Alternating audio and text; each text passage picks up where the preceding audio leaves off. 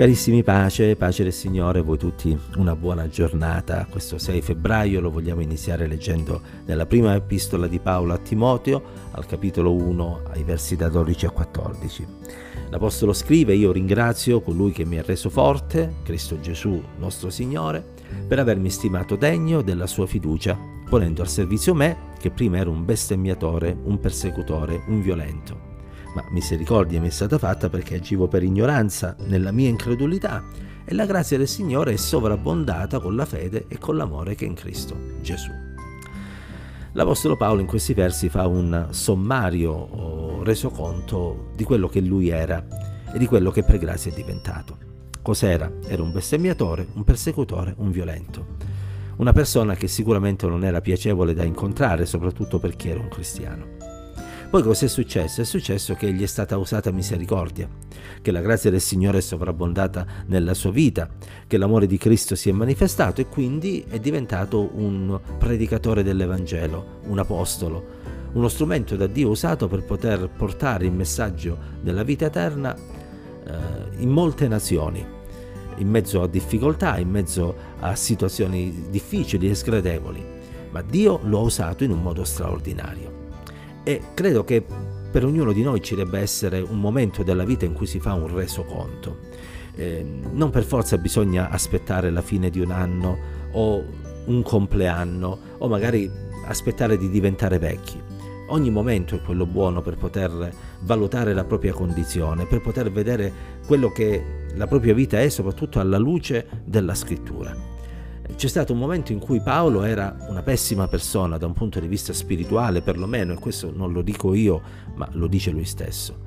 E poi c'è stato un momento in cui tutto è cambiato, oh, perché per quelli che sono in Cristo le cose vecchie cambiano e tutto diventa nuovo. E io spero che questo resoconto oh, lo possiamo fare un po' tutti. Eh, mi riferisco al fatto cioè che anche se magari non eravamo dei persecutori, dei bestemmiatori o dei violenti, c'è stato un momento nella nostra vita in cui qualcosa è successo.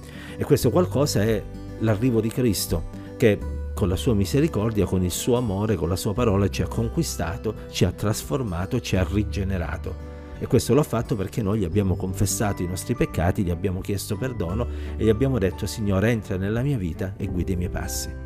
E io spero che, ripeto, tutti quelli che siete all'ascolto possiate dire questo, ma se questo ancora non può essere detto perché la vita non ha conosciuto questo punto di svolta, beh, questa mattina può la tua vita cambiare e può succedere in un istante, in un attimo. Devi semplicemente ascoltare la parola di Dio, permettere allo Spirito di Dio di mostrare quella che è la tua condizione eh, dinanzi alla santità del Signore io spero che tu possa dire come il profeta eh, Isaia, oh Signore, sono perduto come Pietro, sono un peccatore, e possa chiedere al Signore di lavarti, di purificarti, di nettarti. Perché allora anche tu potrai dire c'è stato un tempo in cui eri in un modo e poi è venuto un tempo in cui la mia vita è stata rivoluzionata perché il Signore ha cambiato i miei pensieri, i miei sentimenti, i miei desideri, i miei obiettivi e l'ha cambiati in vista della vita eterna. Sì, e l'Apostolo Paolo può fare questo tipo di resoconto, ripeto, spero che lo possiamo fare tutti, e se qualcuno non lo può fare spero che stamattina faccia il passo giusto, ma Paolo non ringrazia il Signore solo perché egli lo ha salvato, ma lo ringrazia anche perché egli lo ha posto al ministero, cioè lo ha posto a servire il suo Salvatore. Per Paolo la chiamata era quella di essere apostolo, vale a dire di portare l'Evangelo laddove nessun altro ancora lo aveva predicato. E Paolo raggiunse diverse città, diverse nazioni, Dio lo usò per fondare eh, numerose chiese. E forse noi non siamo chiamati ad essere apostolo, forse sì, non lo so chi mi sta ascoltando, ma tutti siamo stati chiamati a servire il Signore in modo diverso. Magari Dio ti darà un ministero evangelistico, ti darà un ministero di insegnamento o qualcos'altro, o magari il Signore ti chiamerà semplicemente ad essere un testimone, anche quello un ministero, un servizio. Un, un testimone, scusate, a casa tua, sul posto di lavoro, un testimone eh, ovunque ti trovi, o magari il Signore ti chiamerà a servirlo in qualche lavoro un po' più umile, forse sai cantare o sai suonare, potresti eh, elevare delle lodi a Dio nella Chiesa, o magari potresti essere di aiuto a chi eh, fa dei servizi semplici come quelli di manutenzione del locale o di pulizia del locale stesso.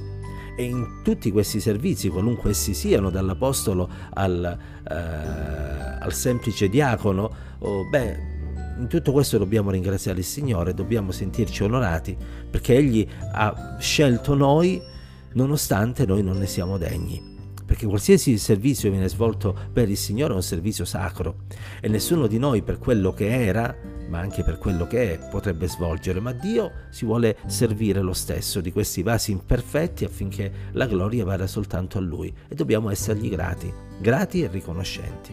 Perciò voglio nuovamente ripetere l'esortazione a, ad esaminare la propria vita alla luce della parola di Dio, ad essere certi della propria condizione di salvezza davanti al Signore e ad essere grati per questa salvezza e, se siamo stati salvati, ad essere grati per il servizio che stiamo svolgendo nel popolo del Signore in favore del popolo di Dio. Se c'è qualcuno che non sta svolgendo un servizio, possa stamattina il Signore mettere nel tuo cuore il desiderio di farlo perché Dio non ti ha chiamato per essere uno spettatore o una spettatrice, non ti ha chiamato per vedere quello che fanno gli altri, Dio ti ha chiamato a servirlo, a servirlo con tutto il cuore, perché Lui ne è degno. Se Lui è stato pronto a lasciare la gloria e venire su questa terra, se quando Egli è stato su questa terra è stato servo di tutti, addirittura ha lavato i piedi nel cenacolo ai Suoi discepoli, compreso Giuda, beh anche tu puoi servire il Signore. Non nascondere i tuoi talenti, mettili a disposizione del popolo di Dio Signore ti benedirà e il Signore si servirà di te. Che la pace, la grazia, la benedizione e la presenza di Dio ci accompagni ancora oggi. Dio ci benedica insieme.